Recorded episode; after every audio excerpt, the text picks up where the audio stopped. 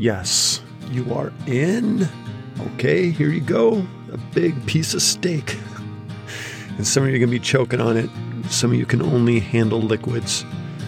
Uh, however, really, honestly, I, I think this is going to challenge those that call themselves Christians the most. Those that call themselves Christians and are married. I think this download is going to test you the most. So, without further ado, here's Casey and his latest download. Here you go. Hey, what's up, church? This is Casey Kraus, and I'm not going to lie, this is kind of awkward for me because I have not recorded anything directly for the Fridudes group. Like, I don't know what the demographic is that listens to this podcast. I, I'm assuming that it's typically Christian men. And so you, you guys are going to be the ones that I'm, I'm talking to tonight, but I also understand that there might be some women listening as well and maybe some non-Christians. And the reason I'm recording right now is lately I've been talking with some brothers and, and the topic of sex has just been on our mind lately. Like this, this topic of like what what is it? Like it just seems like we're we're constantly being taught about sex by our culture or even by the church and it just seems like we are so off the mark. And so in my bible reading earlier this week i was just so convicted by this verse by uh, the apostle paul in 1 corinthians 6:18 and he he just says this Run from sexual sin. No other sin so clearly affects the body as this one does. For sexual immorality is a sin against your body. Don't you realize that your own body is the temple of the Holy Spirit who lives in you and was given to you by God? You do not belong to yourself, for God bought you with a high price. And so I want to talk about sin tonight. Excuse me, I want to talk about sex tonight. Because I think that we are just constantly inundated with it and we don't take it seriously. Like we've forgotten what the word purity means and we find it to be a joke. And so church, I just want you and I together. I just feel like God's trying to wake us up. And so I just want to do just a quick talk on, on sex and how we should view it. And so in the beginning, like if you were to turn to Genesis, Genesis talks about how God created everything. And so in the beginning, simply with the words of his mouth, God speaks and he creates the fir- he creates the sun and the moon and the stars and the earth and he says it is good. And then he speaks again and he forms the sea and, and the birds and the, and the animals and the plants and everything else. And he says, it is good. But then with, with his own hands, as intimately and lovingly as possible, God reaches down and he forms the first man and the first woman. And he says, it is very good because they they are mine. And the first commandment he gives Adam is go into the field and name all the animals. And so I just imagine Adam, he's out in the field and he's like, what's that sound? Like that thing that, that cheeps and sings and flies around like it's beautiful. I'm going to call it a bird, but it's not mine and this thing that wags its tail and loves me no matter what and barks like I'm gonna call it a dog, but it's not mine. And it's as if like every animal he sees, he starts getting more and more frustrated because it might be amazing, but it's not his. And then one day, this beautiful naked woman shows up on his doorstep and the brother breaks out in song. Like he literally starts singing, bone of my bone and flesh of my flesh. Woe mean, you're mine. Like, do you know that God created man for woman and woman for man unlike anything else? And the first commandment that he gives the two of them is I want you two to be fruitful and multiply. In other words, he's calling us to enjoy each other's bodies and to have lots of babies. Like God created sex. God created sex to be beautiful and holy and a lot of fun. And then we screwed it up.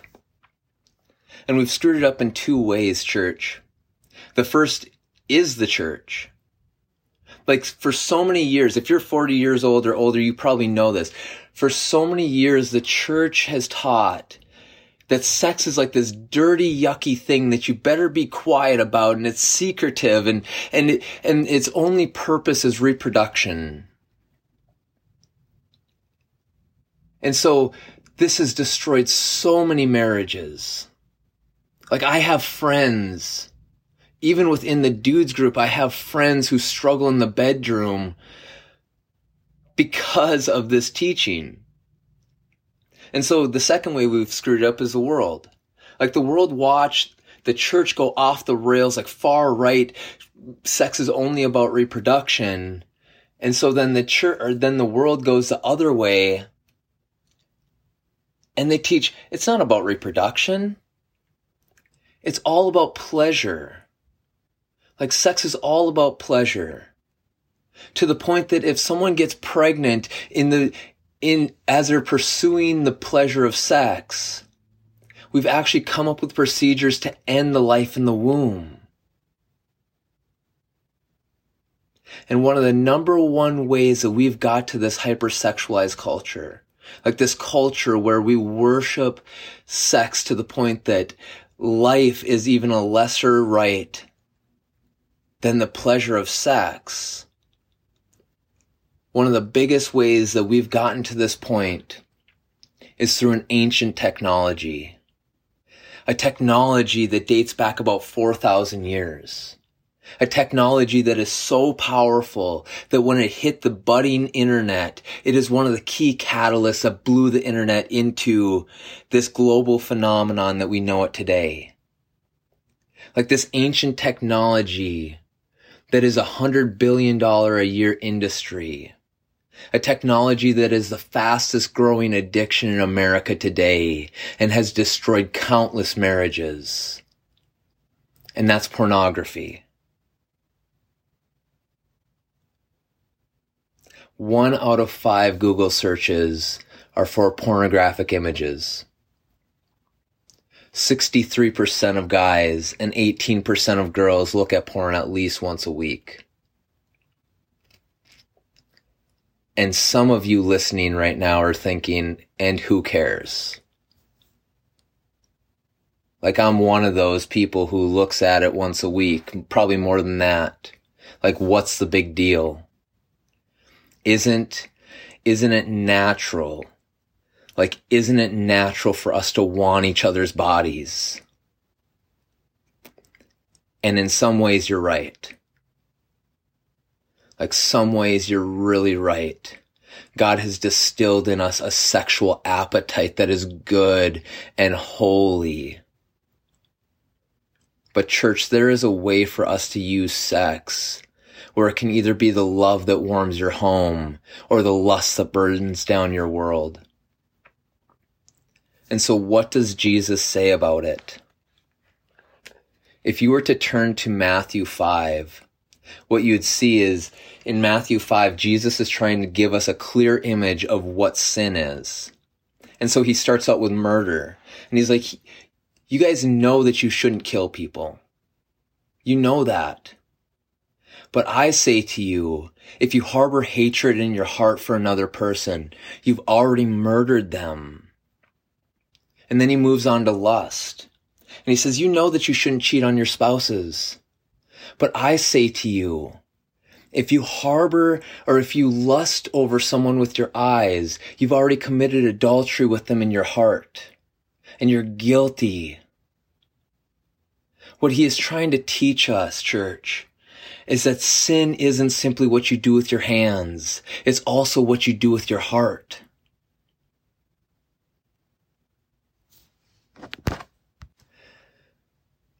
If you undress someone with your eyes, if you look at a screen and you start viewing people, like you start are just consuming their bodies without giving any thought to their soul, what you're doing is you are taking someone made in the image of God and you are treating them as if they're a piece of meat that was simply designed for your sexual appetite. And it breaks God's heart. Like oftentimes we think that sin is bad or destructive because God tells us not to do it. It's not destructive because God tells us not to do it. Sin is destructive because it breaks the heart of our creator and it hurts people made in his image. But for those of you who don't believe in Jesus, science has a lot to say about this. And so what does it say? Do you know that science tells us that you will have a smaller brain if you look at pornography? Scientists are starting to discover that a person who looks at pornography once a week, they will have less gray matter, less brain mass, and they will be reverted back to a more adolescent state. In fact, MRI screenings are starting to show that a person who looks at pornography on the regular, their brain looks very similar to someone who is addicted to porn, or excuse me, addicted to heroin. Which is also the second point. Pornography is unbelievably addictive, church. And the reason it's so addictive, neurologists are telling us is that what happens when you look at these images is your brain is actually, is actually hijacked and your body is just flooded with this dopamine. So you're actually high on pornography. So if you've ever had that experience where you're looking at the screen and you just feel like you're going down this rabbit hole and you'll just look at anything and consume anything and it doesn't matter what it is and you feel like you have no moral compass whatsoever and you come off the other side and you're like, oh my gosh, what did I do? The reason you feel that way is because you are actually high on porn. And it has so much more, like this addiction has so much more than, than just your brain. Like, do you know that sociologists are telling us that there are major, major social factors and emotional factors that come with looking at pornography? Things like a person who looks at porn is more likely to become depressed or anxi- or anxious, have social anxiety, and really struggle. It causes us to really struggle to correlate love, love and sex together. The other implication with this is trauma. Like a person who looks at pornography, like your brain starts to see these images the same way that it interprets trauma. And so if you see someone get their arm blown off, that is a traumatic event that your brain will never forget. This is how it sees these images, which is why so many of us, myself included, can go back 20 years and remember these images that we saw 20 years ago. Let's not buy into the lie that this is just some meaningless, harmless activity that we're doing online. You guys, it is destroying us. It has hijacked our culture. Sociologists are telling us that the porn industry has hijacked our culture. And it is teaching us more about sex than any other entity on earth. Like the things that your parents taught you when they had to talk with you the things that your friends group, your friend groups might talk about, your own experiences, like nothing compares to what the porn industry teaches us about sex. And what it teaches us is to be violent. Like guys, a lot of us suck in the bedroom because we are watching pornography. It is making us incompetent in the bedroom, but it's also making us violent. Nine out of ten pornographic videos contain some form of a man abusing a woman. Whether it's him hitting her, spitting on her, gagging her, verbally abusing her, or even humiliating her. Should God's people be taking part in this? Like, what does this do to us? What has this done to us as a culture? It has taught us that we can sell people's bodies for pleasure. And even us in the church are taking part in this. And ladies, if there's any ladies listening, the number one people group that we are selling are you. Everything from our music, our movies, and even our commercials are trying to teach you that you're a commodity, that your value comes from your looks or your sex appeal. This is why Cardi B sings about how it's her big boobs, her little waist, and her big butt that give her value. It's not the fact that she's well educated or the fact that she is generous or kind. It's her sex appeal. But I hope you can hear me. Ladies, I really hope you can hear me. God did not design you to be a commodity that is consumed. He designed you to be a soul that is cherished. And if you're with a guy right now, and if he cares more about your body or your looks than he cares about your soul, and you guys aren't married yet, please, he is simply just a boy who can shave. He is not a man who can cherish, and he's not worthy of you, sister. Either call him up to you or get rid of him. And guys, Jesus is calling us to be men, not boys. Do you know that He has distilled us, like God has distilled in us testosterone and muscle and aggression? He didn't give this to women. Why did He give it to us?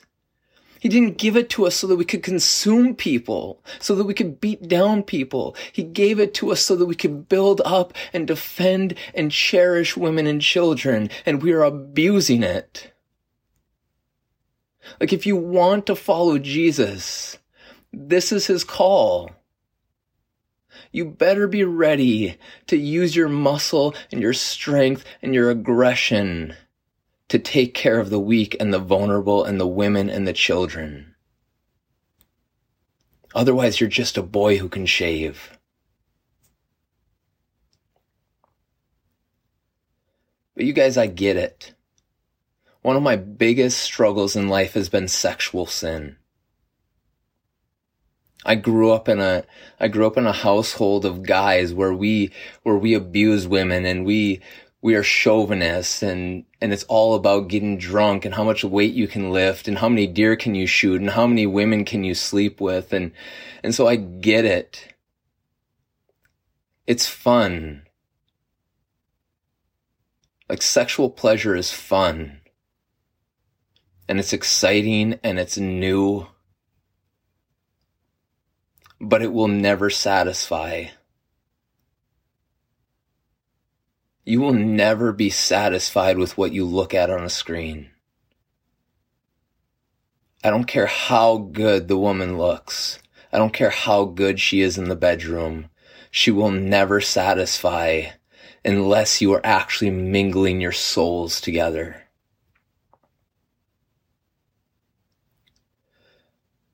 For myself, I was six years old when I first started looking at pornography. And you guys, I wasn't looking for it. Like it was looking for me. I'm looking for space boat, Space Ghost Coast to Coast, like flipping through the channels and I come across Cinemax and all of a sudden, like I'm just bombarded by these images. Like, like I just feel so violated. I feel like someone touched me inappropriately. And you'd think that that feeling would cause me to never want to see it again. But then a couple days goes by and I start looking, like I, I start getting curious. So I start staying up later so I can look at these things. And I start looking at more and then I look at more. And pretty soon it's not enough to just see these images on a screen. So by the age of six or seven years old, I'm trying to get boys and girls to do these things with me. And then I get more boys and girls to do it with me. And it goes on for years. I have done some things, church. I have done some really, really dark things. And it will never satisfy. But then at the age of 15, I meet this cute girl and I start going to church with her and, and I just remember what it was like. Like I'm sitting in, in the church and I start hearing this pastor talking about baptism. And as he's talking about baptism in the back of my mind, I'm thinking, baptism is a lot like Christmas, isn't it? Like even if you don't believe in Jesus, you just still do it. Like you just sprinkle the baby with a little bit of water and all of a sudden they're saved. But this pastor starts talking about baptism as something else. Like baptism is this, is this wedding ceremony. As you get into the water, you're saying no to the rest of the world and you're saying yes to Jesus. And as you go under, you are marrying yourself to Jesus and you're taking on his last name and you are clean. And so I get into the water and I remember being baptized in the name of the Father, Son, and Holy Spirit. And when I get back up, you guys, for the first time in my life, like all of the garbage, I feel clean. And I leave that church. I seriously felt like I was walking a foot off the ground. And I leave that church just so on fire for God. And I'm just so passionate for Him. And I'm, I'm telling myself I'm never going to look at pornography again. But then a week later, like, I do. I was so addicted to it that I find myself in front of the screen again. But this time, like it, it felt like the first time. I felt violated again. Like I, I started seeing these people differently. Like I didn't see them as meat anymore. I saw them as human beings who were made in the image of God. Like they're beautiful and he loves them. He created them in his image. And they were very good. And even if they don't know it, like he gave everything for them. And I started to feel conviction. And you guys, it has taken me so long. And it has been difficult. But I can tell you that, that after 19 years since I've been baptized, like, I don't wait for people to leave the house so that I can run up and look at the screen. Like when I close my eyes, I remember there was once a time when I'd close my eyes and I would see these images just always before my eyes and I couldn't get away from them. Like my mind was consumed with it. I was so intoxicated with sex and it's not in me anymore. Like I still feel temptation. But God has done something. And whoever you are that's listening right now, I believe that God wants to do something in you. Because as the apostle Paul said, God's not sexual sin harms your body. It harms the body of the people that you're consuming. And it's not for us, church. And so I believe that God wants to set you free today.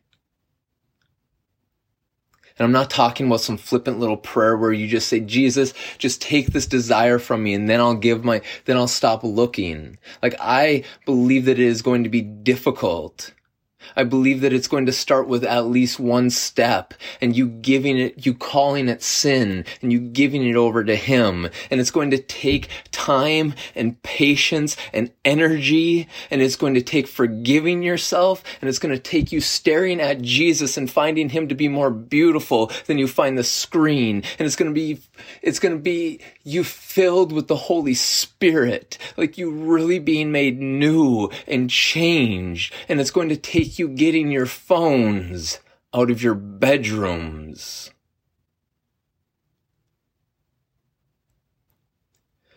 For you to be addicted to a screen and to sleep with one next to your head is like the crack addict who goes to bed with, with his pipe and thinks that he's not going to smoke. It's foolish.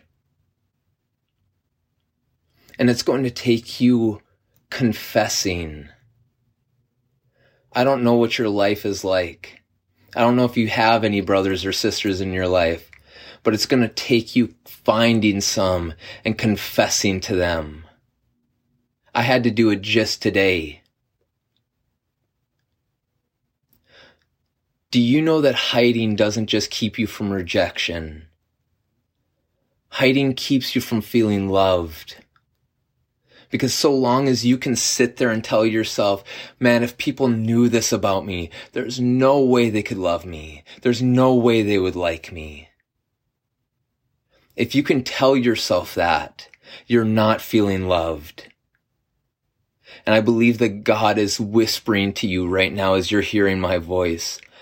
I want you to be free.